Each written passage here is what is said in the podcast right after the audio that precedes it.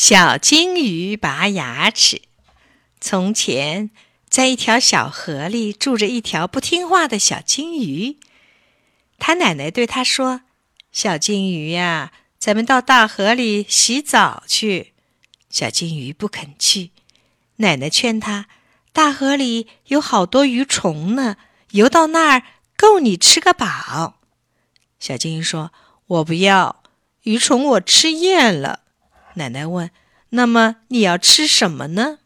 小金鱼说：“我要吃糖。”奶奶生气了，说：“你要吃糖，你自己找去吧，我可没有糖给你吃。”奶奶气得掉过头就游走了。小金鱼就去找糖吃，可是小河里哪来的糖呀？小金鱼运气好，游到桥底下。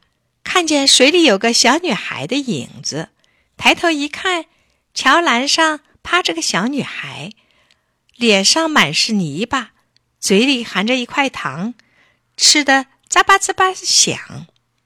小金鱼闻到糖的香味儿，就忍不住把头伸出水面来，一边还吐着口水。小女孩看见金鱼吐口水，就大笑起来。她一笑。糖从嘴里掉下来，掉到水里，小金鱼就一口吞下去。小女孩说：“小金鱼，你喜欢吃糖，我也喜欢吃糖，我们做个好朋友好吗？”小金鱼点点头。从此，小女孩每天上学去，都要丢块糖给小金鱼吃，小金鱼就游泳给她看。有一天。小金鱼突然躲在小河边的泥缝里，哎呦哎呦的哼着。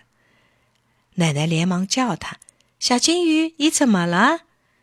小金鱼看见奶奶就哭起来，轻轻的叫着：“痛，痛！”奶奶着急的问：“你哪儿痛呀？”小金鱼只是摇头，一句话也说不出来。看样子，小金鱼病得挺厉害。怎么办呢？奶奶一转身，就赶着去请虾大夫了。虾大夫请来了，他瞪着两只大眼睛，对小金鱼左看右看。他又叫小金鱼把嘴巴张开，小金鱼只好张开嘴。虾大夫一看，哎呀，牙齿全坏了。虾大夫看了看小金鱼的牙齿，奇怪的摇摇头说。原来是牙齿痛，奇怪，你吃了什么呢？小金鱼轻轻地说：“糖。”夏大夫点点头说：“糖吃多了就会牙齿痛的。我看你还不肯常常刷牙，是不是？”小金鱼没做声。